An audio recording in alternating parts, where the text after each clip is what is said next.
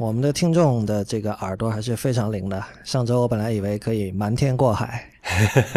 结结果好几个人说这个这次怎么不对，然后有人说这个一分零六秒的时候有噪音，然后更诡异的是有一个人说那个再倒回来听又没有了。嗯，然后有一个朋友说这个这期的剪辑质量完全不能够接受。好吧，那我就坦白一下，就是 上期可以说是 IT 公论开播以来最严重的一次录音事故，就是说，简单来说，就我这边的音轨完全没有录上，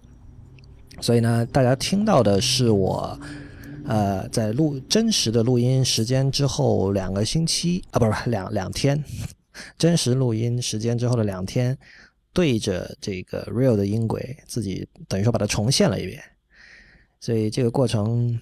非常的痛苦，所以所以你们听到的这个 conversation 其实是李瑞的独白，呃，那个感觉还是挺怪的，因为很多时候你已经不记得当时我是说了一个什么梗，然后 real 在那边笑了一下，对吧？所所以这件事情的教训是什么？我们那个录音的时候也要做一个备份。呃，对，真正的 pro 肯定就会是这样了，但是就是上次具体为什么会出现这样的事故？就是跟我电脑的风扇问题有关系，然后也跟我贪心先升级到了 El Capitan 也有关系。反正就是，唉，今天这就是使用 Beta 软件的后果，恶果。嗯，各种问题吧。就是说我我确实没有像一个 Pro 一样的在工作，所以向大家道歉。呃，今天同样录音的这个环境，我这边可能也比较糟糕。呃，如果大家听到外面的车声，还请多多谅解。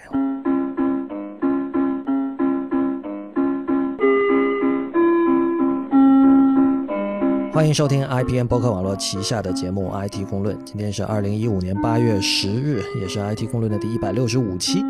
IT 公论是一个为成人准备的科技播客，不反制、不接地气和失货多是我们的三大特点。我们的网址是 IT 公论点 com，请大家使用泛用型播客客户端订阅收听，因为这是第一时间听到 IT 公论的唯一方法。关于客户端的推荐，请访问 IPN 点 LI 斜杠 FAQ。如果你喜欢 IT 公论，请考虑成为我们的会员，支持我和 Real 把 IT 公论做成无所畏惧而又有所敬畏的科技媒体。由听众和读者支持的科技媒体，可以在面对巨型科技企业时无所畏惧，同时也要对听众和读者保持敬畏之心。IT 公论除了有每周一期的音频播客节目，还有每周两次以电子邮件发送的会员专享通讯，其中一封是介绍前沿科技文化生活的不鸟万书评。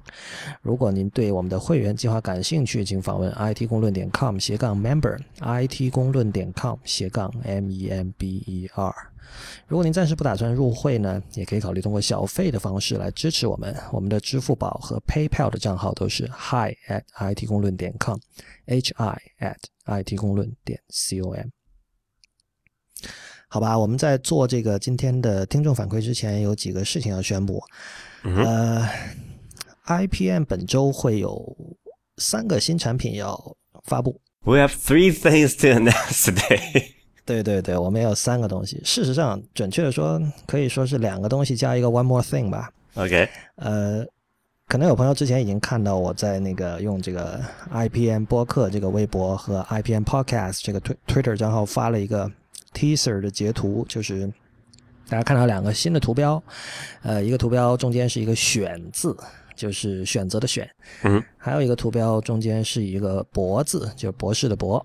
嗯，我看到有很多人有各种猜测哈，有的人猜对了，然后大部分人没猜对。没错，这是我们的两个新的节目，他们分别会在本周五和周六上线。呃，本周五上线的这档节目叫做，就是那个博字，叫博物志。嗯，呃，博物志其实是一个。它是一个跟博物馆相关的节目，他是一位在呃刚刚在加拿大毕业的呃博物馆学硕士，呃于婉莹小姐主持的。那呃于小姐她本科是在北京外国语大学读的法语，然后之前她曾经去过比利时交换，然后呢，呃她还有一个比较奇特的经历，是在呃一家国有建筑公司的阿尔及利亚分公司当了三年的翻译。阿尔及利亚啊，也是法语区，对对。然后他就去到了这个加拿大的这个蒙特利尔大学的博物馆学读研究生，最近刚刚毕业。对，那么他会和一位建筑师呃搭档。那么这位建筑师叫黄天居，呃，他同时也是个插画师哈。那么他本来是毕业于这个中央美术学院的建筑系，呃，然后去了德国读这个建筑的研究生。那么呢，他其实他现在已经有做过一个博物馆的设计了，所以就是，呃，当然本来就谈论博物馆这个话题，可能跟建筑就会有很大的关系，因为建筑有可能是博物馆作为一个容器所展示的这个展览中的一部分。但是，呃，黄天驹先生跟博物馆的进一步的关系就在于，他是曾经设计过一座博物馆，而且已经被建出来。哇！呃，那当然，黄先生同时也会画插画，也会摄影，是一个非常多元化的一位呃艺术家。所以呃，博物志这个播客会在本周五，它第一期会在本周五上线。而且博物志是一开始就是有会员计划的。那么这个会员计划呢，会在每周二，就同样是以以会员通讯的方式来来来给他提供给大家哈。每周二它会有一篇。会员通讯，那内容呢？可能是主播在世界各地的这个博物馆的参观手记，呃，也有可能是热门旅游城市的这个博物馆导览计划，呃，也有可能是于婉莹小姐自己的博物馆的书评和展评。因为大家知道她的，她的这是她的专业，就研究博物馆，她的专业。我相信她可以，就是她会让你知道，很多时候我们之前对于博物馆的很多理解其实是是不对的。比如说，我们我跟她聊的时候，她跟我讲说，中文里“博物”这两个字。其实是它的所涵盖的范畴是要比英文 museum 是要窄很多的。这个具体到时候大家听他讲吧。呃，除此之外，会员还可以获得这个不定期的会员独享的音频节目，比如说这个现在于小姐已经打算就是已经排好的一个采访是这个生态博物馆的先驱，呃，加拿大某个博物馆的这个馆长叫 Renee Binet。的一个访谈，然后呢，这个可能是最特殊的哈，他们两个人每月会随机抽取一名会员，给他们寄送实体的礼物。哇，这个好。对，那。那个于小姐是在加拿大，然后这个黄先生在德国，然后同时他们有一些可能会这个，呃，偶尔跟他们合作，偶尔这这个参加录音的嘉宾，他们分布在日本和其他一些地方，所以就是大家可以获得德国、加拿大和日本等地的博物馆。我们知道博物馆都会有那种那个纪念品商店嘛，嗯哼，嗯哼，啊，这些这个礼品都是从那商店里买的。上次 Real 我跟你聊到那个，我不是说在哪儿看到了一些那个表嘛，就设计师设计的那些手表，对，然后我觉得自己手上的那个 Apple Watch 很廉价，那就是在那个旧金山当代艺术馆的那个。就像现代艺术馆的这个美术馆商店看到的啊，OK，对，所以它的这个会员的价格跟 IT 公论是一样的，就每个月大约三十人民币。那当然一年的话三百人民币有一个八五折的优惠。这是我们的本周要开的第一档新节目《博物志》，本周五会上线。第二档就是那个“选”字，你记得就是在那个我们听众群里大家猜成什么了吗？我还没有看到大家这方面的反馈。OK，如果大家对那个 选那个图标它背景色有一点点了解的话，可能会猜到哈，那那个那个蓝色其实不是一般的蓝色，对吧？是有来头的蓝色，那个蓝色是来自于美国国旗上面左上方那个方块的背景色。没错，所以这是一个关于美国大选的播客。对，因为刚好是明年是二零一六年，美国四年一度的总统大选又要开始啦。那这个播客呢，是由著名的 Telich 来主持的。那 Telich 大家，Telich 是一个非常高产而且这个多面的一个内容生产者。就是他本身他是这个电影杂志《红魔》的专栏作家，然后他也写过很多很多关于这个美国的社会文化、呃电影音乐方面的文章。然后当然他之前也。曾经来 IT 公论做过两次的嘉宾，他本身做的这个怎么说啊？做的工作是跟这个生物技术、跟癌症的研究有一点关系的。就是他是一个理科生，但是他是一个呃文艺知识非常丰富的一个理科生。那 Talich 其实就是怎么说啊？粉丝肯定很多啦，不需不需要我多介绍。那么，对他会和在美国 political science 这个领域的几位博士生一起来这个为大家呈现。呃，美国大选的方方面面，就是他们的，他们一直有一个信念，就是说，去研究大选是了解美国这个国家、了解美国的社会和文化最好的一个切入点。对，这个节目的名字叫“选美”，选和美之间是有一个点的，就是选美。那它有个英文名字叫 “I am election”。呃，这个节目会在本周六上线。啊，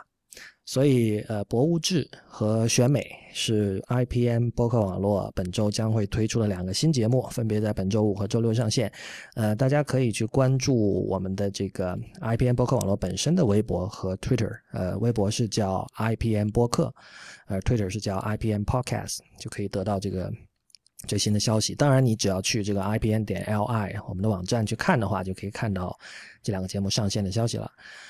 呃，然后所谓的 one more thing 呢，其实直接说吧，就是呃，我们也同样本周会给无次元开通会员计划，啊，那这个基本上大家听到这期的时候，就基本是可以开通了。可以的。无次元呢，就是我以前一直说它是一个无主题、无固定播出时间、无固定时长、无固定主持、无固定嘉宾、无限制、无禁忌的一个一个播一个媒体。这句话，如果你用另外一个方式来。来解来表述的话，就是说无次元的主题其实就是艺术，所以怎么说呢？支持艺术，人人有责啊。因为就如果有什么东西可以真的说堂而皇之的去不考虑商业模式，那就是艺术了。我知道很多人对于这句话可能不太赞同，但是在这里我不准备。就继续的探讨这个问题啊，或许某期这个无次元的会员通讯我可以讲一讲。简单来说，无次元的会员呃也是每周可以获得一篇会员通讯。那这篇通讯是由我写的啊，大部分的通讯呢是会和音乐有关。我知道之前有很多听众问我说为什么不做音乐的节目？那当然这个跟版版权问题是有很大的关系的。直接在节目里播音乐可能是不现实的。我我觉得今天和比如说十年前上网有个很大的区别，就是那个时候。我们如果讲音乐的话，网上有很多关于音乐的文字，但是如果你要听到这些音乐，往往你还得去打口市场去淘，或者你得去网上邮购，对吧？获取就是说你获取音乐，真正要听到它，其实还是要花一番精力甚至金钱的。今天的情况是反过来了，今天听音乐几乎是不费吹灰之力的，对吧？各种虾米、QQ 音乐、Spotify、Apple Music，基本上你想。听什么音乐，或者你想，比如说有首歌要推荐给别人，你我觉得现在大家的习惯就是，我只要告诉你歌名就可以了，我甚至不用告诉你说，我我甚至不用说我上传到哪里发给你，或者我告诉你应该去哪儿找，因为大部分人都有自己固定的听音乐的渠道，要么 YouTube，要么 Spotify，要么虾米，要么 QQ 音乐，对吧？但是呢，关于音乐的论述，关于音乐的文字，其实是越来越不足够了。就是说，比如说那个我们之前提到过很多次的，像这个 Apple Music 这个 Playlist。我一直说他的歌单选的很好，是吧？呃，他号称人肉选的，然后有很多东西是就是非常非常精彩的。比如说，他是某一个爵士乐手作为一个配角，就作为一个 side man，他出现在了哪些唱片里，然后他把这些唱片做成一个歌单选给你。这这一定是就是对这些音乐听得非常熟的人才能够选出来的歌单。但是有一个问题就是，他关于这些歌的这个文字说明是非常欠缺的，它只有。开头的大概不到一百个英文单词的这样的说明，对这种说明，对于那个如果你是比如说印在这个 CD 背面的这种呃宣传文字的话，没有问题。但是如果你你想一下，比如说你 Real 那天你说我想了解某一个爵士乐手，你之前不了解他是吧？对，你光看那段文字，你什么都不知道的，就太少了嘛。对，而且比如说他说这个这个，比如说有一个 playlist 叫 Fire Music。那么都是七十年代的那种，就是很火爆的爵士乐。然后下面有可能，呃，他有十个音乐家的名字，你只听说过两个，那另外八个是怎么回事儿？很多时候你光去听它真的是不足够的。嗯哼。所以我觉得现在情况是反过来，现在是音乐太多，但是关于音乐的文字，尤其是呃比较认真写出来的关于音乐的文字非常的少。所以呢。我我我希望能够补足这个空缺吧，就是说那个我们之前节目里也讲过，不过后来好像这段没有播出哈。就是说我我其实想写一个就是推荐这个 Apple Music Playlist 的一个东西，比如每周你推荐一个 Playlist，然后告诉大家这个 Playlist 有趣在哪里，对吧？为什么要去听它？啊，这个会是无次元通讯的内容之一啊。所以呢，就是如上所述，大部分的无次元的通讯会跟音乐有关，那么还有一些通讯会跟音乐以外的艺术有关，呃，还有一些会和艺术以外的艺术有关，呃，具体什么意思，大家就是入会了就知道了。说实话，我现在并没有完全想好该写什么，但是基本上它的主题是跟是是音乐和艺术这两件事情。OK，那那个无次元会员计划的这个收费同样也是跟这个 IT 公论是一样的。那么，呃，大家现在就可以去这个 WCY 点 WTF 斜杠 member，就是 WCY 就是无次元的首字母，点那个 WTF What the fuck 的首字母，然后斜杠 M E M B E R 就可以看的就可以入会了。嗯，啊，好吧，今天的广告比较多哈，但是也算是我们是第一次有同时有三个新产品上线。那现在就直接进入今天的听众反馈环节吧。嗯首先是揪一个小错，就是上期 Real 提到说那个 BAT 百度、阿里和腾讯三家只有腾讯有邮箱，然后有几位听众提出了，就是阿里也是有有有邮箱的，那么它的名字叫阿里云邮，呃，就是 mail 点阿里云点 com。然后有一位听众说，这个阿里在邮件上的投入已持续五年左右，呃，然后他说万网的商用用户应该都已经迁移到这个阿里云邮了，它的目标受众和腾讯存在非常大的差异，主要是针对这个商业用户，就是企业用户。对，这里还有一个事儿，其实我忘了哈，就是你知道以前雅虎中国也是有邮箱服务的嘛，后来雅虎中国邮箱服务停了，应该是在去年还是前年的时候吧，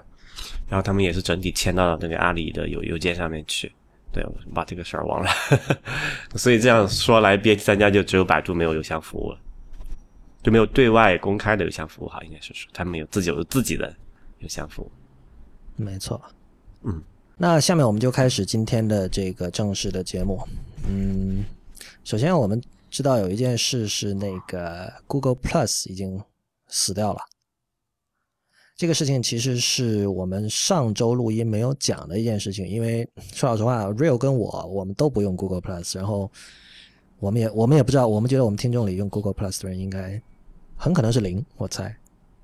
应该还是啊，不少说这个用的，这我觉得。说这这个这这个说的有点大哈，因为我知道那个 Linus Linus Torvalds 是在用，就是技术圈有很多大牛，不知道为什么他很习惯在这个在 Google Plus 上发东西。对，大家还是比较喜欢 Google 那种风格。你是为什么不用它？我不知道，反正就是 Google 的所有的社交产品都给我一种很奇怪的感觉。就最开始的一段时间，我是觉得它那个东西还挺新鲜，但是就感觉很乱嘛，你不知道拿它来做什么。傅瑞德他最近写了一篇文章，就台湾的一个很资深的呃写科技文章的一位作者。那么嗯，他说 Google Plus 主要的问题就是他太想把人都圈在他自己的系统里，因为就是说，他他知道这个 Google Account 的用户数非常的多嘛，所以其实他在当时做这个东西的时候是有一点点狂妄的。就是首先他的一个前提是说看到 Facebook 现在很火，然后呃我们在社交上落后了，但是他转念一想说，哎怕什么？你看这么多人用 Gmail，这么多人用 Google Account，我们把它一转就转过来了。但是事与愿违，就是然后富瑞德的意思是说，就是你没有办法在很多第三方的这种呃内容软件里，把那些内容分享到 Google Plus 的，就你可以分享到 Facebook，你可以分享到 Twitter，可以分享到很多其他的这种地方，但是 Google Plus 就是不行。所以换言之，你如果要去 Google Plus 上玩，你就必须自己主动手动去 Google Google Plus 再发一份。就这个这这一点会让人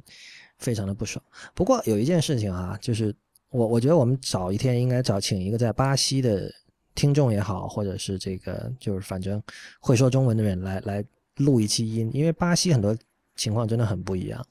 你知道上次我听那个某一个游戏博客，好像说世嘉的什么游戏机，直到今天在巴西销路还很好，就是跟他们这个世嘉跟巴西当地的一个什么代理商的一个合约的这个规定有关还是什么。然后你知道，Google 其实以前有个叫 Orchard 的一个社交产品，你记得吗？对对，那个好像也就只有在就南美吧比较火。对，那个在巴西非常火，而且直到今天都很火。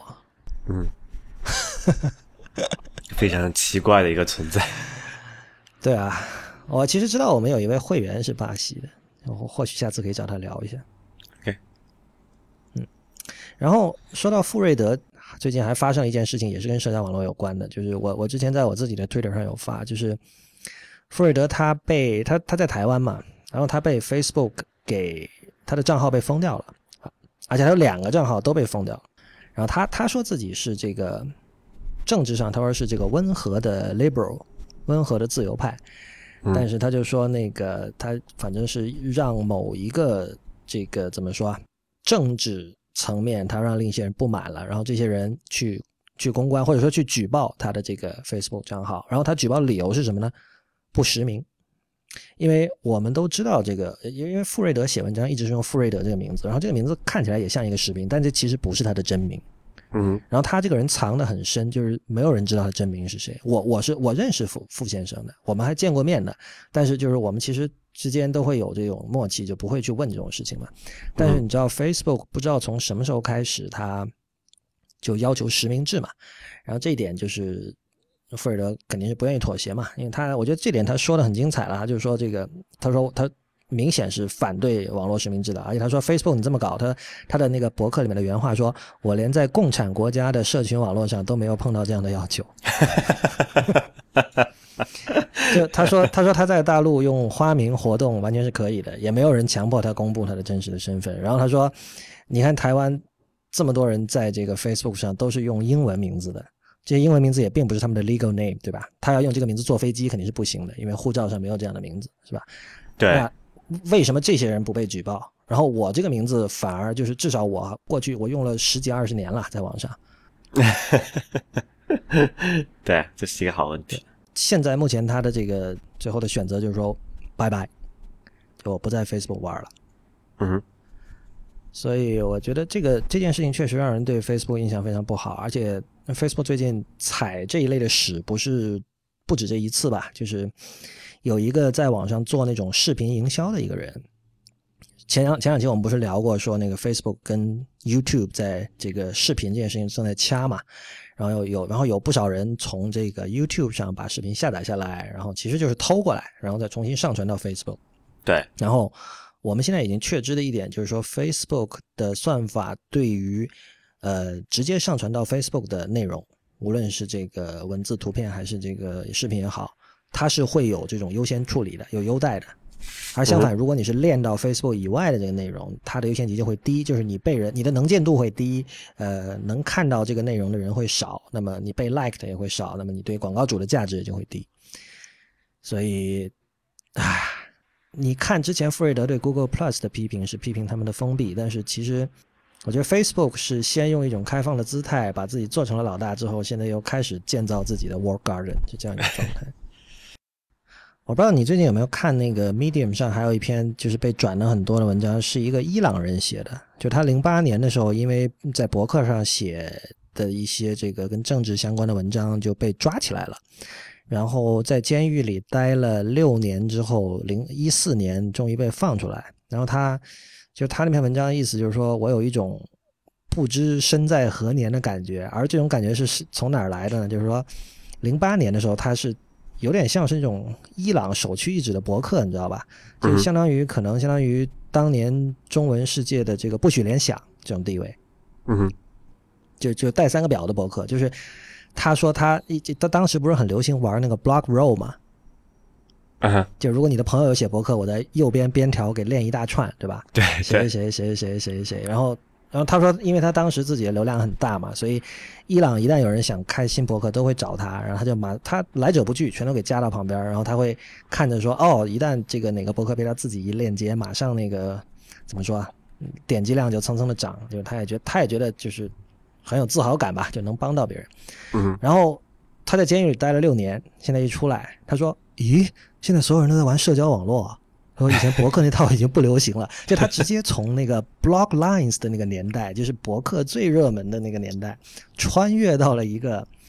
就是一切都是这个社交网络最大、社交网络说了算的一个年代。然后他说：“那我也应该，我也应该去 Facebook 玩一玩。”然后他贴了两篇两两篇东西，只有三个 like。哇，那种心理上的落差真是，然后就觉得，他说，他说，就那篇东西写的很很煽情了，他说我都快要哭了什么的。但是怎么说呢？不不是完全赞同他的观点，但是就是他从另一个侧面就讲了，就是其实是我们之前提到过很多次的一些一些概念了，就是说，呃。Hyperlink 是个好东西，对吧？要善于链接，然后就是不要把自己锁在这个 Wall Garden 里面，要这个 decentralize，要去中心化，等等等等等等等等。所以其实这几件事情，就是这个 Google Google Plus 的关闭，还有这个富瑞德的账号在 Facebook 被这个禁用，以及这个这位伊朗人伊朗的这个前博客先驱的这篇感觉好日子一去不复返的这篇文章吧，我觉得大家可以联系起来看，还是挺有意思的，就是会让你对今天的这个。线上内容生态有一个比较完整的把握，而且我们今天稍后会聊到那个 A 十六 Z 那个风投公司的一个 partner 叫 Conner 呃 Connie Connie 陈是吧？他叫对他中文名字叫陈梅玲，然后他写了一篇关于微信的很长的，他用英文就是讲了这个就是微信在中国究竟它的就是好在哪儿，它重要在哪儿，为什么它可以成功？就其实是写给西方读者看的嘛，因为你知道微信很多。功能就是你如果不选择这个，你的 locale 不是中国，就比如你的语言不是中文，或者你人不在中文，你是是没有的。对，我记得有一阵，我好像我是选择英文界面，我就大家都在玩天天酷跑，我就说，哎，我怎么找不到啊？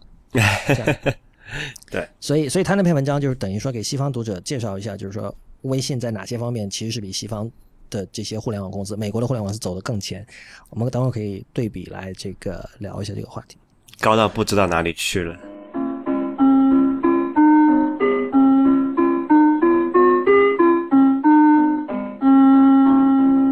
您现在收听的是 IPM 播客网络旗下的节目《IT 公论》。呃，那么今天还有几个小新闻，要不先过一下？Real，嗯哼，呃，先是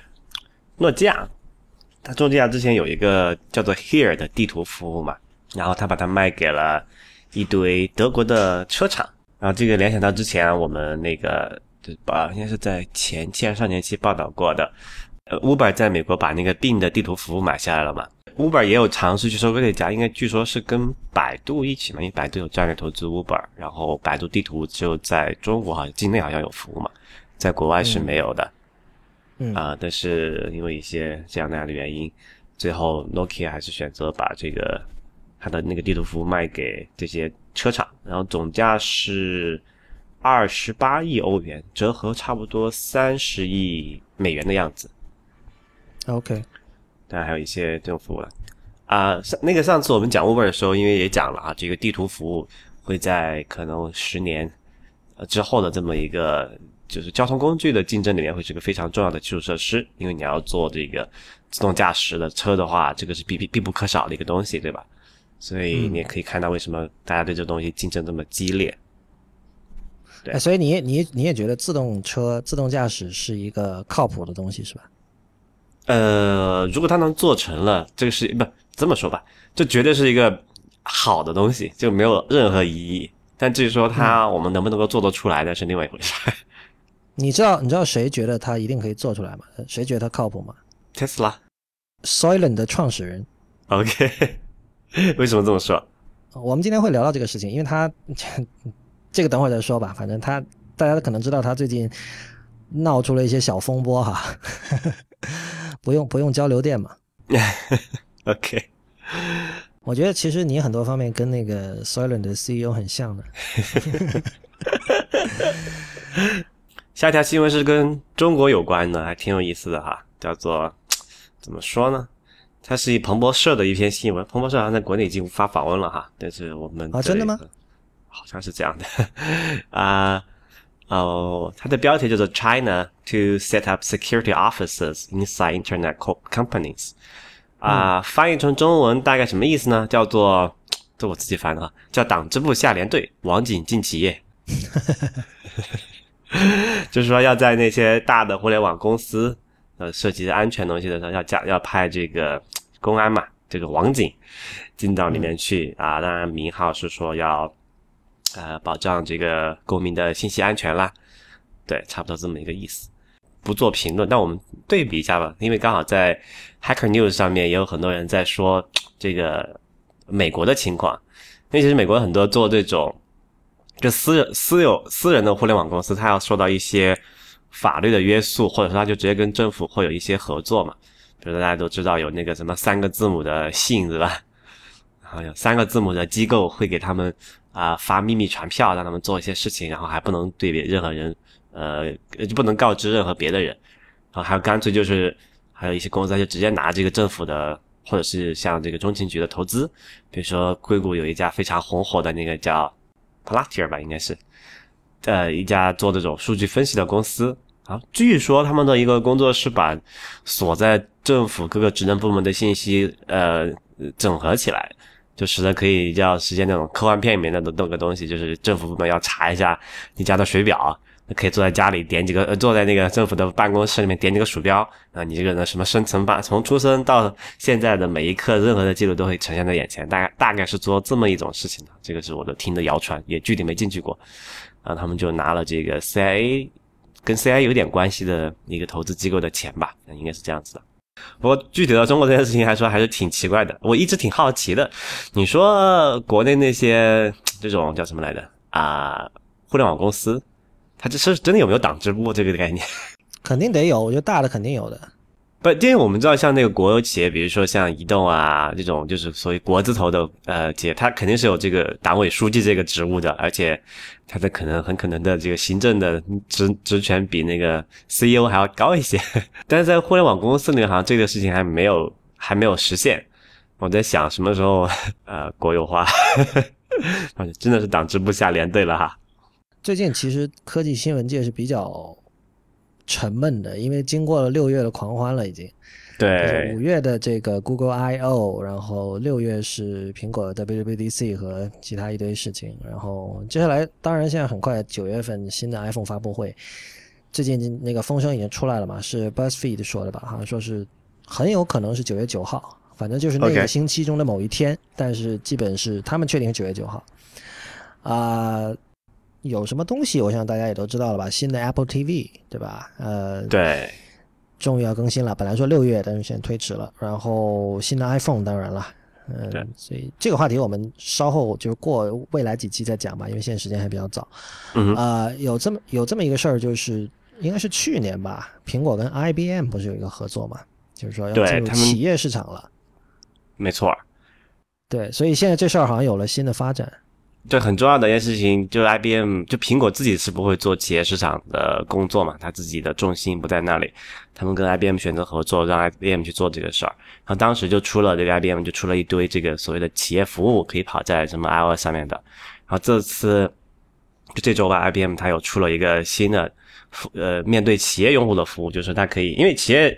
就企业哈，我们先定一下什么叫做企业 Enterprise，就是几千人以上了，至少是这种这么一个情况。的大公司，然后它会有很多电脑啊，然后如果我们家用电脑就自己管自己的，对吧？它对企业来说就是不不太靠谱的一个做法，因为有企业很多特殊的设置啊，比如防火墙啊、账号系统啊、密码啊、登录啊那些东西，它需要有一个集中化的方式来管理。然后 IBM 就做了这么一个服务，让可以企业比较方便的去大规模的部署这个就是 Mac 电脑。啊，但这个新闻本身可能跟我们的听众没有什么太大的关系，我只是比较好奇，从这个新闻里面相关的挖掘出来一些数据，跟大家分享一下，挺有意思的。就当然，我们在上期，哎，是前期我们讲那个苹果财，呃，个苹果财报的时候，说全球 PC 行业都在萎靡，然后就 Mac 在增在增长嘛，逆势上扬，然后我说终于找到原因了。你看，说 Google 有大概是六万五千台的这个叫做 Managed Macs，就是被这种。集中管理的 Mac 电脑，然后 Facebook 有十一万六千台这种 Managed Macs 啊，应该这个应该还是不算上那些发给员工的笔记本就带回家用的那些哈。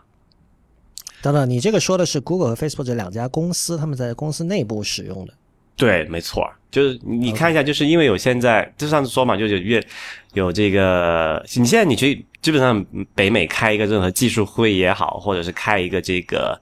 啊，就大学里面的一个大大课堂，你看一下，放眼望去，可能超过百分之七八十的都是这个 Mac 电脑嘛。然后这帮人他也会毕业，然后会走，会进入到那个那个企业里面工作嘛。他肯定也会要求去 IT 部门说啊，我不要这个 PC，我要 Mac，对吧？所以这在某种程度上也是，就是说，呃，此消彼长的关系嘛。就这帮人习惯了这个。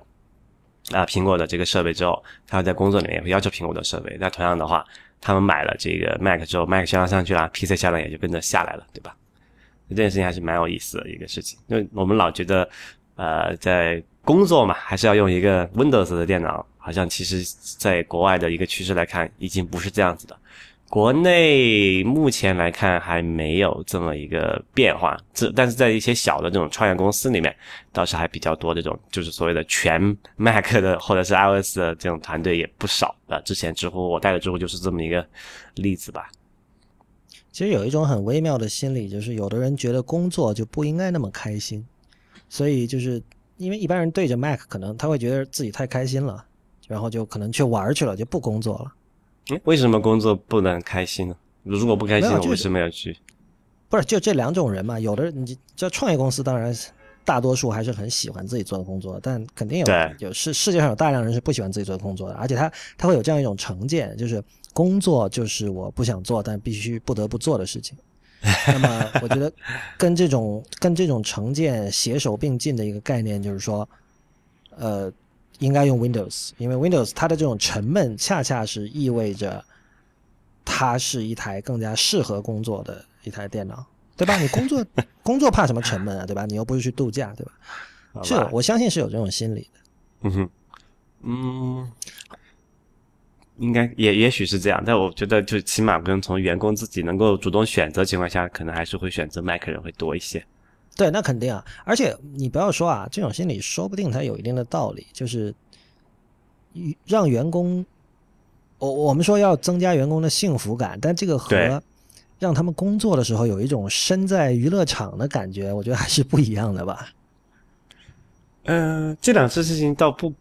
排斥或不矛盾嘛，至少如果一个人在呃工作的时候，他就一般我们知道 Mac 的用户一般可能比较喜欢尝试一些新的 App 嘛。嗯，那这个很多时候它会是 productivity 的一个反作用力啊，你不觉得吗？嗯，就如果我只是为了生产效率不断提高，我只要大家去用那个已经用熟的 app，不管它的用户体验多么的差，不管它多么的难用，不管它多么的沉闷无聊，你只要不停的在用它，不停的产出东西就可以了。不管是 Excel 还是这个微软做的那个那个 project management 的那个那个那个东西叫什么我忘了。但是，比如说 Mac 用户可能说：“哎，我要试一下 Omni Group 做的那个东西。”嗯哼。那这个时候设计说你要重新学习一套工作流程，你可能花了很多时间去玩这个东西。然后你每天想的琢磨的事情是说：“我怎么把现在我们用的工具给改善？”但是事实上，现有的工具虽然很难用，但是就如果你以所谓的这个 Cost Center 和呃另外那叫什么 Center Profit Center 的这个角度来分析这件事情的话，说不定现在是恰恰是从理性上是一个很。已经被优化的一个一个状态。有一个问题在于，你不能假设人是像机器一样那样能够一直很高效的在那里工作，因为其实你观察到，我我我留意到一个现象，就是说他会觉得这个东西会变得很无聊、很 boring，对吧？就他是需要时不时的需要一些新鲜东西刺激他的这个大脑，觉得诶这个不错，挺有意思的，然后保持三分钟的热度那种感觉。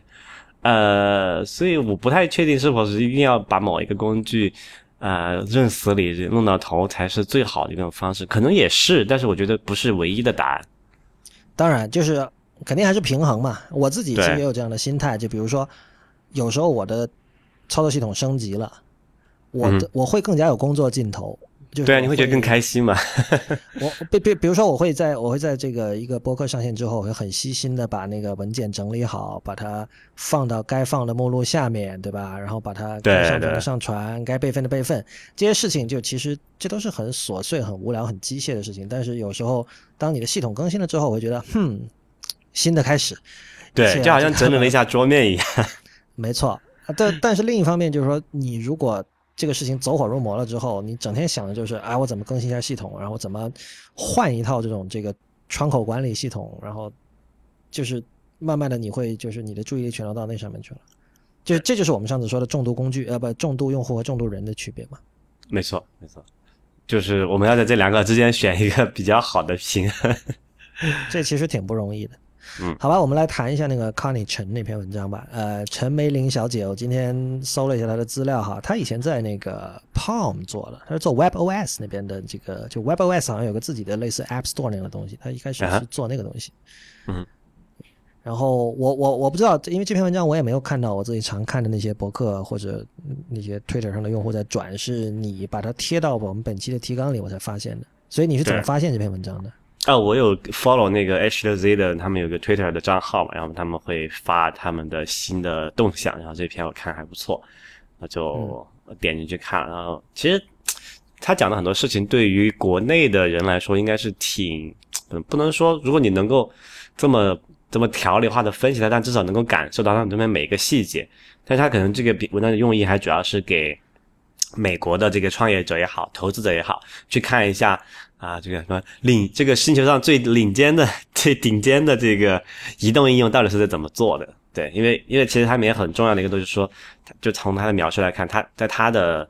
视角来说哈，美国的这些所谓移动互联网的企业啊，跟这个呃，应该反过来说，就中微信跟美国的那些比较顶尖的移动互联网企业来说，真的是不知道高到哪里去了。对，但但你同意他这个论断吗？就这点我还是基本同样的，就是你看从那个使用的生态来讲，微信真的是一个非常 独特的存在，因为它它真真的没有找不到任何替代的一个比喻来说，就是没有一个任何可以它对等的例子去做这个比较，它整合了太多太多东西跟在里面，而且。他在这个基础上能够把这东西整合起来，还玩的不至于太糟糕。虽然我们一直老吐槽微信说这样体验不好，那样体验不好，但是你真的使使用的时候，就还是可以接受的，是这么一个状态。我觉得，嗯，就这篇文章大概是讲这么一个事儿吧，就是说微信是什么，给美国人介绍啊。就我们中国的用户听理解微信，其实还是蛮容易的，嗯。简单来说，举这么一个例子吧，就是说，如果这个你买了一个智能手机哈，里面你只能装一个应用，你装微信就可以了。就为什么这么讲啊？你看微信里面有什么？你可以给朋友聊天对吧？有 iMessage 啊，什么什么什么那个叫什么 Snapchat 这功能都有了。你可以发这个微博，就公众号嘛，你可以完成了。你可以这个买东西，你比如这个商城，你可以玩游戏。你可以叫车，你可以看地图，你可以就是交水电费，你可以就是你能想象的生活中的绝大部分功能，而且吃饭什么的那些都很都很常见了，就不说了。就你你生活中你想要绝大部分功能，都可以在微信这么一个一个英文里面解决。你不觉得这个是非非常神奇吗？因为你像上上上期呃，应该是某一期节目里面提到过，就是说呃，就是在美国的那些移动应用现在还处在一个叫做分的阶段，就是把那些小功单独的一个功能拆出来，对吧？比如 Facebook 它可能要拆个什么 Messenger 出来，要拆个这个 Groups 出来，对。然后就就微信这个做法，其实，在就是他篇文章里面说的一个很重要的点，就是说，它微信展示了一种可能，就是我们之前老是在说这个 Web 怎么怎么样，Mobile 怎么怎么样，对吧？还有，其实这个已经不是那么的重要的，你这就我们不应该关注这件事情，我们应该关注说，你看微信它能为什么能做到这么一点？它到底实现了什么样的功能，让大家愿意能够在一个应用里面啊去完成那么多的功能？当然，这个跟腾讯那个系他们的投资策略啊，包括在产品那个这个这个整个的这个构生态系统构建上有很大的关系啊。但其实从用户的这实际体验来说，还是要有这个基础的嘛。比如说，它里面说的很重要一点，就是一旦你用这个微信这个账号登录之后，你就不需要再进行任何额外的这个认证了，对吧？因为你的微信号就是你的这个叫通行证嘛，等于是这么一个概念。这个。在那种分就是多个应用的情况下是比较难以实现的。比如说，你要登这个 Instagram，对吧？你要登 Twitter，你才能完成发图和发推这么两件事情。但你就得有两个账号了嘛。而且或者说就是说你要分成几个 App 的话，你会受制于这个苹果对 iOS 的策略。没错。就是你毕竟之间的协作是非常有限，但是现在就是 iOS 八或者八它的九，它这个应用之间的这种通讯协作方式会越来越多了。但是毕竟你当时是不知道的嘛？就你你比如说零八年的时候，你怎么可能知道 iOS 八会有这样的东西？对对对，就就毕竟那种体验是不如你在一个应用里面做好，就所有东西都受你控制的这种情况做出的嘛。还有一个，我觉得是更加重要的事情，就是说，就哪怕是像微信也好，它有这么就五亿多的用户，就是跟 Facebook 比，它微还是 Facebook 用户还要多个那么一亿多嘛。但是，呃，微信里面它有个很重要，就是每个用户的 UP 值啊，就是每个用户能够这么，腾讯能够从每个用户上获取的收入是非常高的，大概说是给文章里面给了个数据是七美金左右吧，这个是个非常惊人的数字。那么究其原因，其实也就是因为有那个。呃支付嘛，微信支付这个比较呃好的一个一个体验，因为这个事情我还是有亲身体会的。上次我去用这个微信支付的时候，你会发现，呃。它那个体验真的是比就过去我们觉得我银行支付体验是最差的，对吧？那个网银那些要各种认证，然后那个界面又屎，然后要输很多密码，然后又不能记住。然后后来说，哎呀，有支付宝了，各种好方便，可以交什么生水电费、网费啊，给手机充值这些都可以，买东西都可以搞定。那后来发现其实没有，就支付宝都还没有做到那么极致的体验。就像微信里面的微信支付真的是非常了不得。之前比如说很多人现在国内打车，对吧？用那个什么呃。滴滴打车，你下车直接走啊，免密支付，你就直接点一下确认就可以了，就完全，然后就你可以用那个 iPhone 的话就指纹，哎，免密好像都不需要指纹，好像认证一下还是需要的，我忘了，就是整个过程是非常流畅的，你你完全不需要考虑任何事情。就比甚至来说比已经比纸币还要方便了，你知道吗？因为纸币你要考虑找零的问题嘛，你还要去等那个司机给你数钱，还要打发票那些乱七八糟的事情。现在你用微信支付里面做很多事情，或者你买一个很多那个大城市里面有那种那种店，它可以用实体店可以用微信扫扫那个码支付嘛，也是非常方便的过程。当然可能它比那个信用卡支付的速度也快不到哪里去，但是好在不用签名，对吧？所以就这些种种加到一起来看，就是微信这个整个生态的体验对用户来说是非常非常流畅的。这一点是在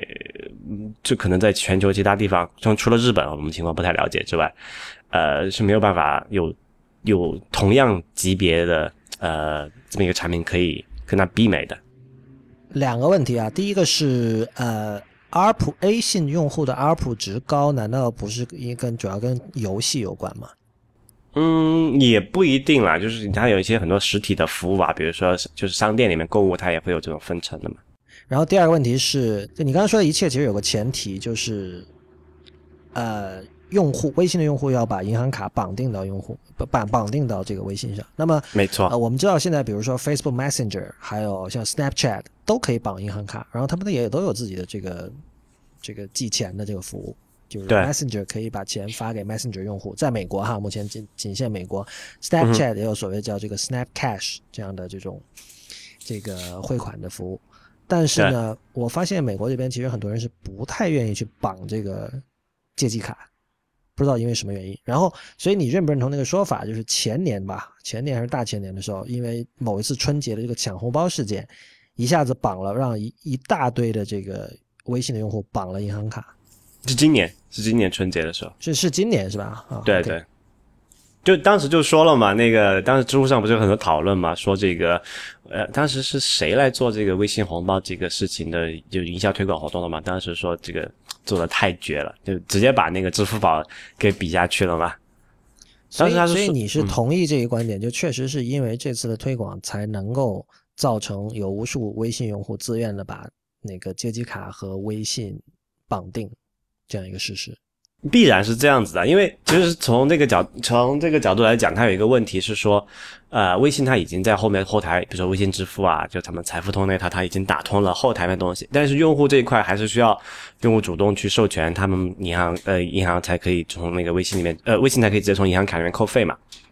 但是你需要有一个这么一个激烈手段去做，那微微信就简单粗暴啊，我就直接发钱，对吧？你不绑定，我就不把那个钱转到你的这个。这个叫什么来着？呃，信那个个人银行账户里面去，那有钱的事情谁不干呢？对吧？而且他很机智的是说，他而且他也不是说完全是自己的钱啊，就是他还是让那个第三方的合作伙伴去每去给，然后在春节这么一个中国传统节日的期间，又有这个传统给红包这个礼仪上面，直接就把这个事情就做 做到了极致嘛。呃，还有像那个什么滴滴打车啊这些服务里面，他也会通过这种。就是等于是送钱的方式嘛，补贴司机，或者是给那个乘客返现，或者是免费者给乘客坐，这种情况去去促进大家去绑定那个银行卡，才能使用后续的付费的服务嘛。我我觉得那个康尼那篇文章，就是其中表现出的那种 enthusiasm，其实相当的惊人。你知道之前我们看到比较关注中国这一块的这个美国的这些科技作者有谁啊？Ben Evans 是一个。呃，Ben Thompson 是一个，对，大概就这些人了吧？就其他人其实写的不多的。然后，呃，陈梅林的话，可能因为他本身是中国人，就是华裔，然后就是有有有这样的一个背景吧，然后他可能我估计他也做了相当多的 research，说不定还就做了很多采访什么的。但是有一点就是，我觉得他似乎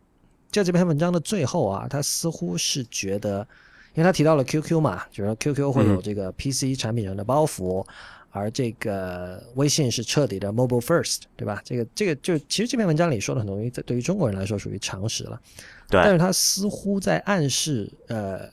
腾讯是一开始就打算把微信做成现在这样一个平台的，我觉得这是不对的。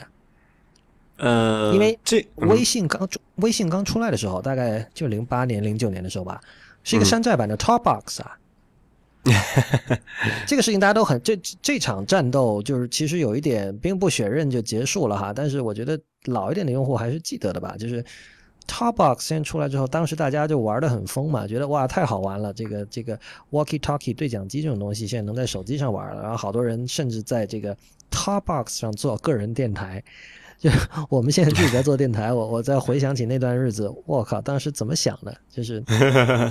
就就大概好像他也限制每次只能发一分钟的语音，然后有人在那儿就就玩的就不亦乐乎。然后后来这个腾讯马上就出了微信，你基本上跟 Tarbox 一样。事实上，当时的有一个痕迹一直保留到了今天，就是微信的语音，直到今天，它不但是只能发一分钟，而且它在那个发完之后会有一个那种对讲机的那种音效，那种滴。就是当你把对讲机的按钮放开之后的那样的一个音效，这一点在所有其他家的这种发语音的这个 IM 服务里都是没有的，嗯只有微信才有。所以这个这个很明显是当时模仿 Topbox 留下的一个一个结果。然后是慢慢的，它作为一个纯粹的一个免费发短信和语音的服务，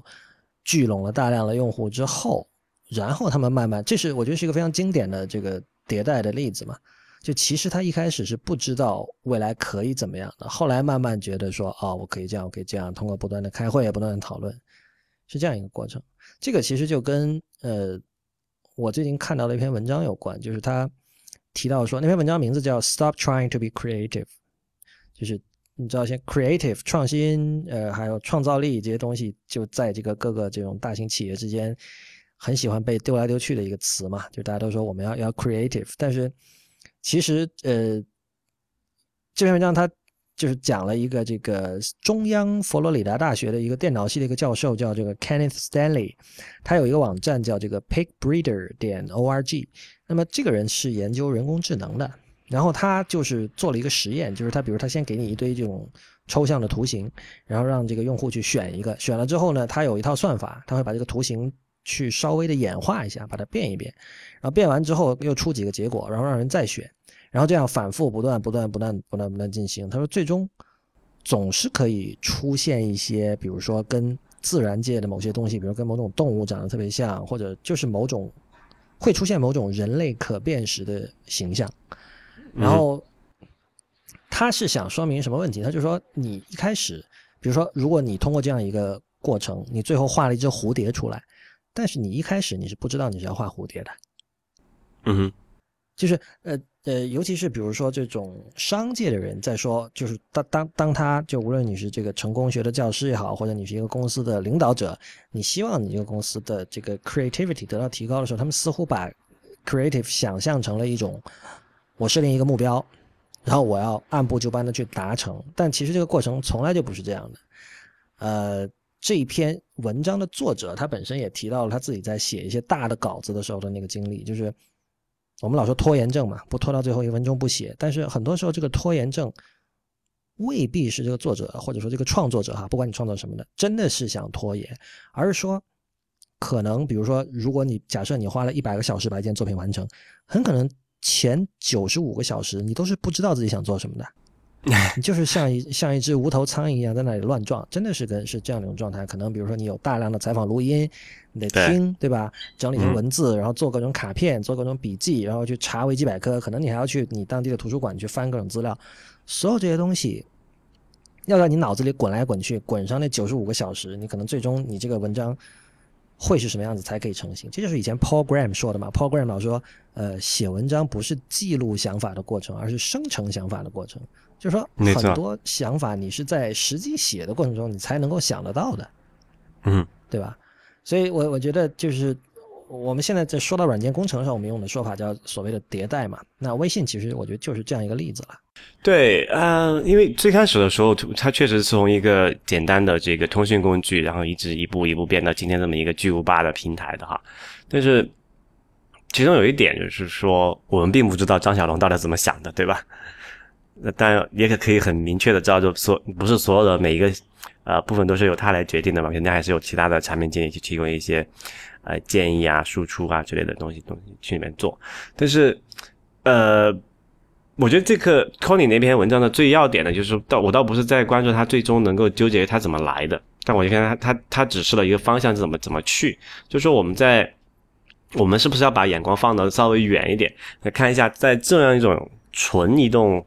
就是这种就算是一个大平台的情况下，我后来的创业者应该怎么去玩它，或者说你作为一个跟这个微信有竞争关系的这个竞争对手，比如说你是这个。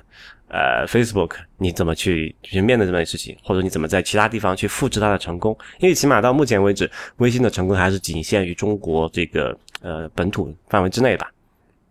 它还没有说能够有效的扩展扩展到全球的其他地方。那这一点可能还是其他一些公司有，特别是海外的美国的一些公司有，呃，值得尝试的地方嘛。我觉得很明确的一点就是，本土的东西就是没有办法复制。这个这个跟我我上周五写的不两万书评有关，然后跟我们接下来谈的话题也是有关系的。这件事情其实那天你我在这个微信，就是在我们的听众微信群里，还就是呈现了这个对立的观点哈。等会儿我们可以详细讨论一下。呃，对，呃，Soylent 啊，首先说一点就是我已经不喝了。为什么？呃，很原因很简单，就是还是饿。就是我甚至尝试了一个欧洲的山寨版的 Soylent，叫 Joylent。那么都一样，就是说这个可能他们配方略有不同，但是我自己的情况就是说我喝这个东西，我哪怕增大了剂量，我仍然没有饱腹感。所以就是虽然它声称可以帮你节省时间，但在我尝试了大概一个月之后，我觉得它仍然浪费了我的时间，因为我不断的在想，我是不是应该。吃点什么别的，我会不会再次晕倒，或者会不会营养不良，什么诸如此类的。所以至少在在我这个个体身上，我没有办法继续进行下去。那么当然，我们知道它最近出了二点零，呃，二点零就变成了一个基本上是可以说是你是在超市和便利店可以买得到的那种饮料了，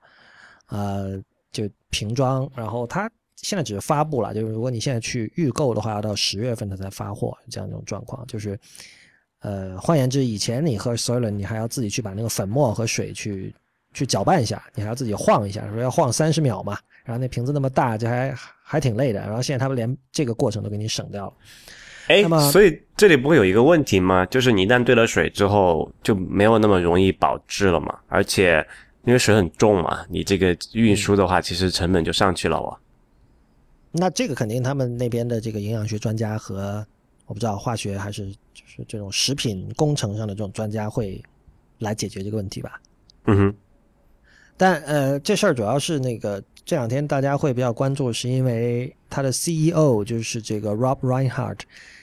他在这个 Soylent 二点零发布的同时呢，在自己的个人博客就是 Rob Reinhardt 点 com 上面写了一篇文章。这篇文章的题目叫呃，我是如何放弃使用交流电的。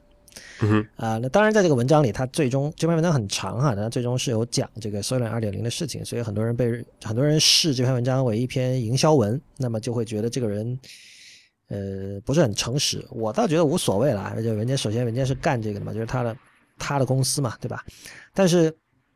这个文章本身是有点可笑的，就他他是什么意思呢？就是基本上他说他他其实就是追求一种超级。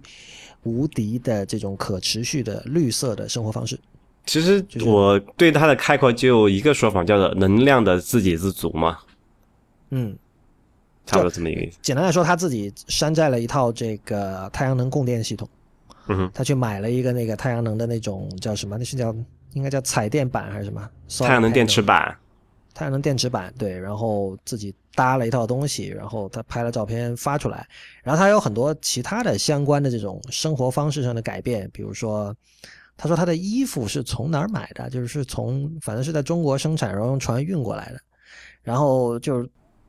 就诸如此类啊，有很多很极端的这种这种做法，就是他的一切是为了减少自己呃对生态的破坏啊，减少自己这个人在地球上的碳足迹，对吧？呃，让这个地球可以绿色的、可持续的继续下去。然后就有很多人就写了很多这个文章或者什么，或者写直接写信跟他批评嘛。就比如说，他说你中国血汗工厂，你是不是支持血汗工厂？然后说现在我们大家一切就是讲究这个生活要本地化，我们要支持本土企业，我们要支持本地的食物，啊，支持本地的手工作坊，支持本地的这个本土的有特色的这种。呃，公司还有产品，那么你现在的做法是反其道而行之，那么所以他后来又写了一篇这个跟进的文章啊，然后他他是算了一下，好像说如果用船把他买的衣服从比如从香港运到这个他因为他在洛洛杉矶嘛，运到洛杉矶的话，他的那个怎么说啊？它的碳足迹还是不是碳足迹？它要用到多少升的那个油还是什么？然后，但是如果是比如说你买旧金山本地的这种呃这个服装，那么从旧金山它可能是比如说开车运过来，那其实它对于这个怎么说啊？它的油耗是更大的。就它它它会有这这样的计算，就是这是一个完全用软件工程的这个思维去对待自己的生活的这样的一个人。嗯哼，对啊，所以你怎么看？我觉得如果长期听我们节目的人会觉得就是。他会觉得 real 会很向往这样的生活，效率狂人是不是？对啊，你你你会向往吗？嗯，其实我对这个事情还是蛮感兴趣的，但至于说向往，可能还说不上。对，就我会在选择的时候，会比如说我买一个，呃，假说举个例子吧，我买一个路由器，我会考虑它的功耗到底是多少，对，然后持续使用的会产生多少的这么一个成本，而不是说。呃，像昨天我们节目里面还说了嘛，有人说，在那个内核恐慌里面，有人家里搞个那个二手服务器，家里跑着。其实你算一下，对，你买二手的确实很便宜，但是你算一下这个能耗是挺贵的嘛。呃，所以从这个角度来讲，我对这种低碳啊、低能耗啊，就更高效的这种，不管是交通工具也好，还是这个哪怕是煮饭的方式也好，还是这个洗澡的方式也好，还是这个出行的方式也好，我觉得都都我还都蛮感兴趣的。呃，比如说就会有什么电动车啊，你会觉得诶，好像它比那个燃油车还要好一些。然后你的太阳能热水器啊，太阳能电池板啊，就会更好一些。然后低功耗的电脑啊，我现在很少看那个什么发烧友那个什么 high performance PC 那套东西的东西，我都是看诶，这个哪个可以做到更低功耗的一个东西，或者是零能零功耗的东西是更好的。嗯，这个。其实像那个 Reinhardt 这样一套方式，就是他所他用这套生活方式试图倡导的东西哈，嗯哼，我觉得跟这个比如素食主义者，或者说我们讨论吃狗肉，有时候是很像的。就比如说你说这个，就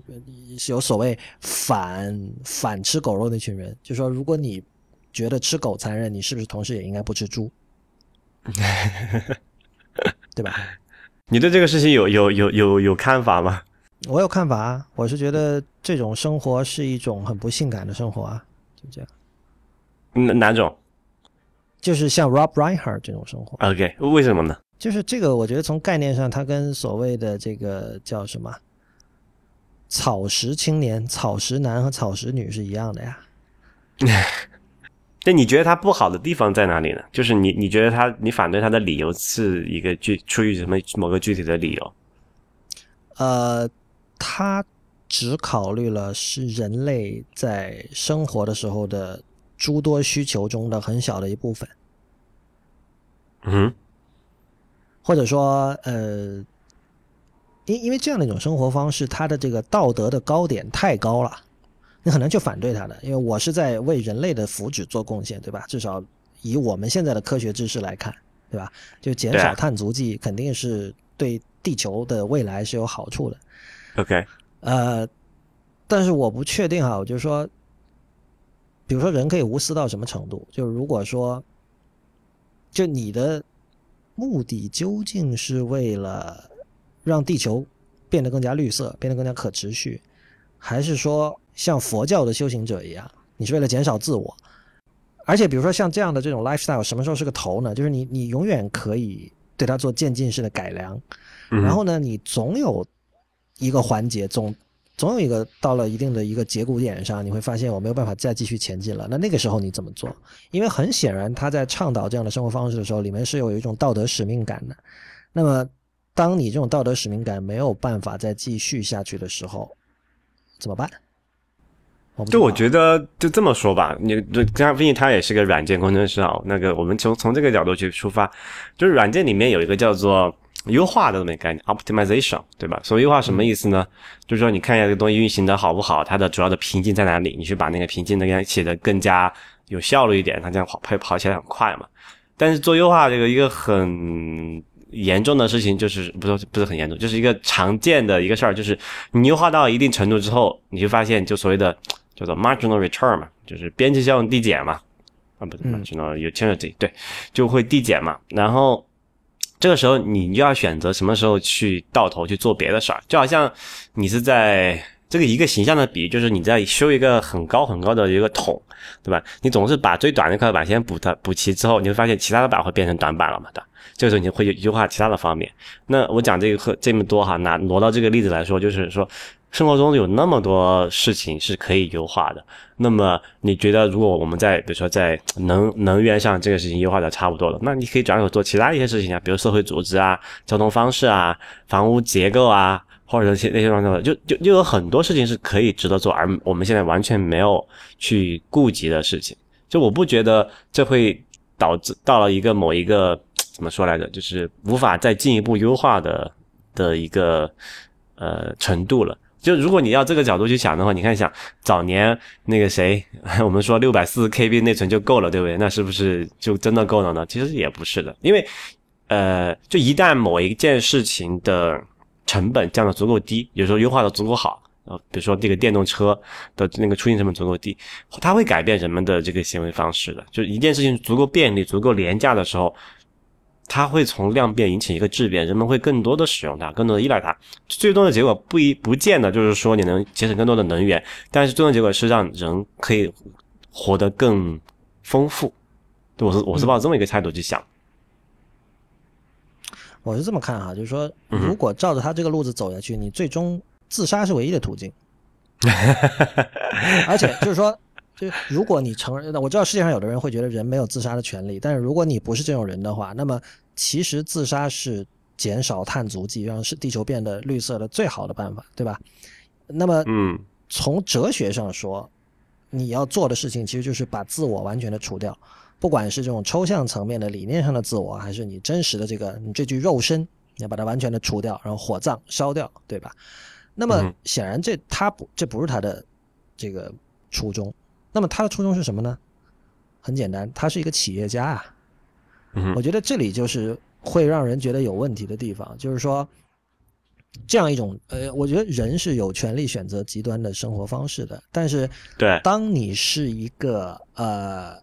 生产某种呃有助于某一类极端的生活方式的人的企业家的时候，你去主张这种东西，这就是另一回事了。就我们不禁要想说。究竟他是真的觉得这样的一种 lifestyle 真的是好呢，还是说他是为了卖 Soylent？这里的界限是非常微妙，而且是说不清楚的。我觉得，啊，这个我理解你的说法，就是说那个王婆卖瓜，自卖自夸，这肯定是有这个利益纠葛，是无法全信的。但是其就到他这个具体的例子来讲，我是很我我是倾向于相信他是一个很 sincere 的人，他是一个很真实的、真诚的一个。态度做这么事儿，因为你要反过来想，有那么多他作为一个软件工程师可以做的事情，他为什么不去做别的？哦，我我不反，我不我不质疑他的 sincerity，我相信他是真诚的，但是我不知道，就是说，我觉得这是一种无知吧，就是说，你当你知道自己身为一个一个资本家的时候，然后你在生产一种呃消费产品的时候，嗯哼，呃。你应该预了，就是大家会对你这方面的，就是和这个产品的相关的论述是会怎么说啊？是会有问题的。当然了，就是如果这事儿不是因为现在技术是一个这么热门的一个一门学问的话，其实很可能没有人会会理这篇博客文章的。大家会觉得这人是个疯子，或者这人 对，这就是一个喜欢另类生活的人，那你就去喜欢好了，对吧？他不会引起这么大的波澜。嗯，那。那其实如果从这个角度出发的话，你怎么去看？比如说我们所谓的加州饮食文化，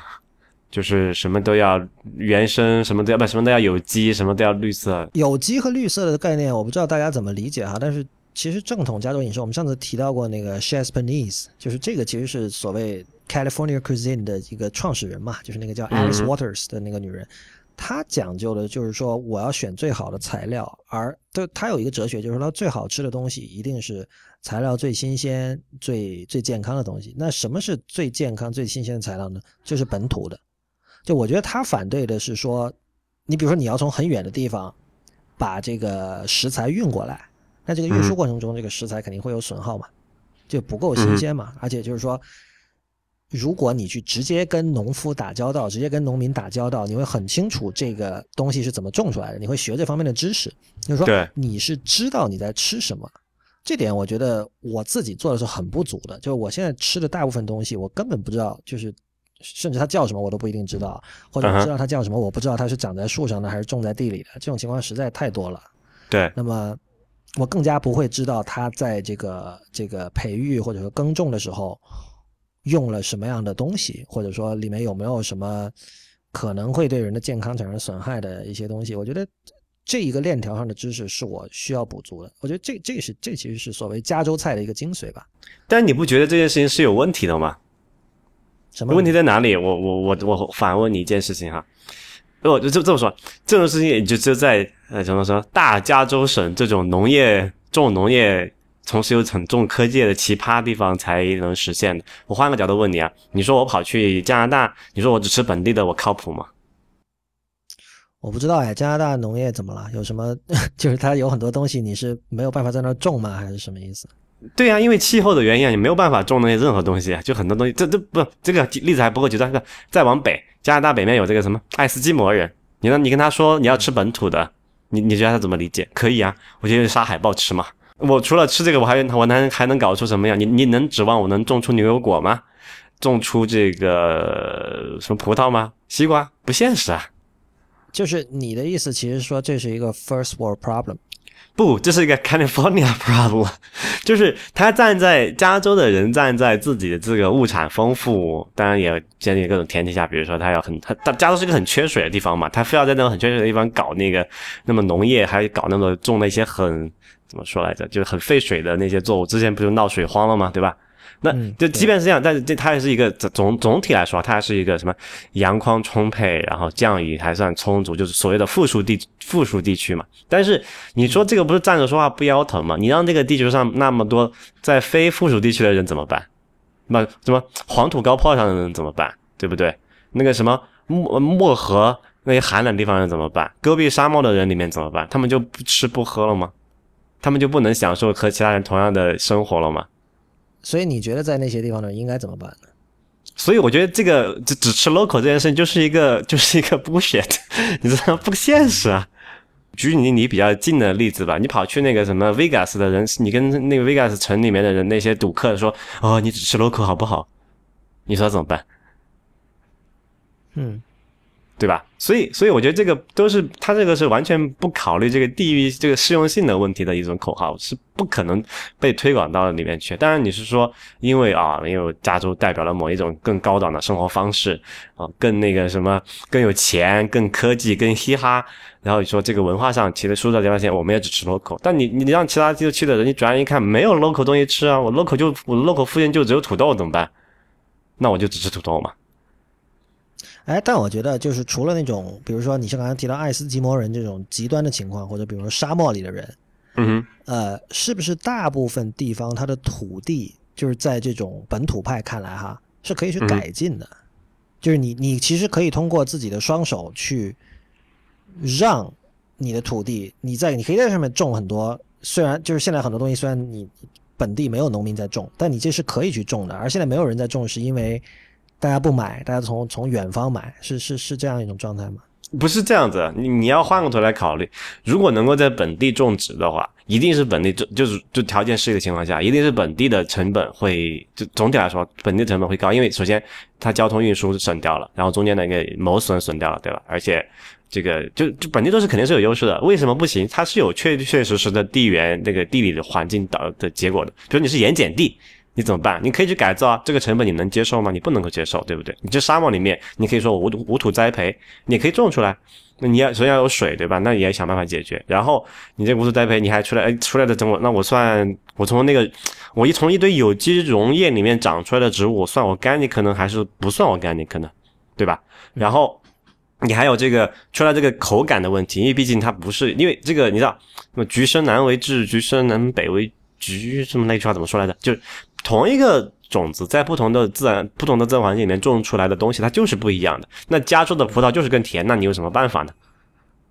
对吧？那你是说，呃，那我们一定要一定要在一个盐碱地上种西瓜，种出来的就很很难吃，那我们也要吃 local，因为一定认为这个是好的嘛？同时。旁边放的对比的是一个什么什么新疆那种很好的那种沙地种出来的西瓜是一定挺挺不错的。就这种情况，我觉得是不不能这么去通过一个简单的地缘概念去去去做这件事情的。就是只吃本土的这个很大的程度上是一个营销的一个噱头，就是说啊，我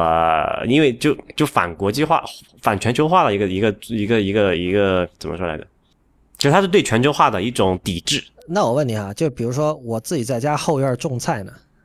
啊，这个不算，这个是这个是你是自己。首先，你有你你自己家种菜有几个问题，就是说我自己家，我老婆他们家，就是我老婆的爸妈家都是有种菜的。然后我朋友他们家家屋顶都是有种菜的，这个完全没有问题。但你要考虑，你从家里面种的菜，你要实现什么样的？你得有有泥土吧，对吧？嗯，它从哪里来？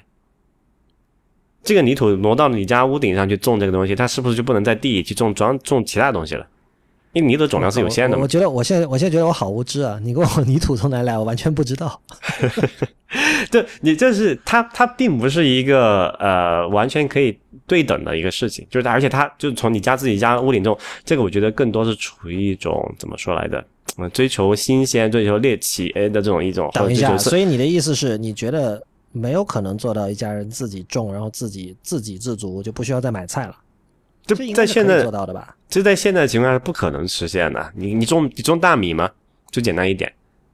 没有，就是呃，就某一部分菜呢，比如说就是某一部分菜是可以的啊，但这只是做一个补充剂嘛。就在现在的这种消费的一个情况下，那你可以说我们消费太多了。那古人就真的是家一亩地就自己自就就自产自销，就吃那么点东西也可以啊。但是你考虑一下过去人的生活的那个富足程度和丰富程度，和现在人的丰富程度，你愿意退回到那个时代去吗？你也不愿意，对吧？嗯，所以这里面我觉得是有很多问题是需要是是是没有那么一种口号性的东西是可以是可以给出一个完整答案的。就全球化和本土的，就是呃 local made 这种东西，它中间是有一点微妙的关系，它并不能说完全谁完全取代谁这种东西。所以我是比较反对，呃，从从逻辑上比较反对像加州那种啊只考虑自身情况不可的提出这么一种很没有 context 的口号的。哎，那你反不反对这种？比如说，纽约是没有沃尔啊，曼哈顿是没有沃尔玛的，你知道吗？他们反对沃尔玛进驻，包括这个，像这个加州很多地方也会反对这种大型连锁咖啡馆进驻，对吧？你对你对这种观点怎么看？理由是什么呢？就是保护本土的中小企业啊，保护本土的这种特色的这种这种店啊。啊。这个其实就好像我们之前聊到的，跟那个说啊，Uber 要来了，出租车行业要保要抵制它，你觉得合理吗？我觉得是一样的问题。就如果你如果你选择滴滴打车，呃呃，就就你还会乘选择乘坐出租车吗？就是在享受了这个滴滴打车的便利和这个廉价之后，我我觉得反对全球化的一个主要的一个理据是不希望这个世界变成，就不希望这个世界过于同质化。就比如说，现在就以互联网企业来说，就大家都要追求所谓规规模效应嘛。对，规模效应的结果就是很多东西要变得一样。就是你比如说，你是你一件产品，你要要要覆盖到很多很多很多的地方，才有可能对满足投资人的欲望，对吧？但我觉得这里不是全球化的一个本质，而是我们生产方式的一个限制。就是说，我们为什么要会有规模经济这么一个东西，是因为我们的这个呃。做呃，同一件事情，如果足够量足够大，我们可以降低单个的编辑成本，那个单个的就就摊销到单个产品上的成本嘛。这个是一个呃生产技术条件所限制的。但如果有，但就这样也回到那个缩影那个例子了。如果我们追求这个效率的优化，我们能够做到极致，呃，极的一点就是说什么呢？我们能够很方便的进行大规模定制，而不是只是大规模生产而已。大规模定制。就简单来说，比如说三 D 打印发展到足够呃能效呃呃能效足够好，然后那个出来的成品的这个质量也足够好的时候，我们完全可以实现全球化的定制，就是每个人收的每一件商品都是独一无二的，但是又是很大规模的生产出来的，对吧？所以这几件事情是这几件事情放在一起来看，我觉得是有关系的，就是。你你刚才你你刚才一方面你去反对说像 Solan 这种追求啊，在某一个方面上达成禁甚至是禁欲主义的追求这个能能那个效率，或者是追求这个自给自足，但是另一方面你又是希望它能够，你希望某一种方式能够提供给你更丰富的这种生活层次，我觉得这里面是本质是有矛盾的。在我看来哈，就是说你只有从这个啊效率上去主去去。去叫做吹毛求疵的，就追求那个效率，提高那个东西，就是要要数量级的提升它的一个呃效率，或者是数量级的降低它的成本，才可能实现，在给定同样丰富程度、给定同样成本呃制造成本的前提下，做到呃差异化，做到这个定制，而不是说呃我们现在能够理解的全球化的这种统一的、单调的、乏味的这么一种大规模生产的工业品的结果。嗯。我觉得我被你说服了一部分，你的你的这个你的这个大规模定制的这个概念，我觉得挺有意思，好吧？那那个这期 IT 公论到这里就结束了。再次提醒大家，本周 IPN 播客网络会推出两档新的播客，分别是本周五上线的由于婉莹小姐主持的关于博物馆的节目《博物志》，以及本周六上线的由 Talich 主持的关于美国大选的节目《选美》。同时呢，这个无次元这个博客也已经推出了会员计划，大家可以访问 wcy 点 wtf 斜杠 member m e m b e r 来访问。那么当然也欢迎您成为这个 IT 公论的会员，IT 公论的这个会员的信息可以在 IT 公论点 com 斜杠 member 找到。同时也欢迎您通过给小费的方式给予我们支持，我们的支付宝和 PayPal 账号都是 hi at IT 公论点 com。欢迎您在社交网络关注我们，我们在新浪微博叫 IT 公论。IT 公论的公，IT 公论的论，在 Twitter 和 Instagram 都是叫 IT 公论的全拼。同时，也欢迎您收听 IPN 博客网络旗下的其他的节目：太医来了、内核恐慌、流行通信、未知道、无次元、硬影像，以及本周五和周六即将推出的博物志和选美。我们下期再见。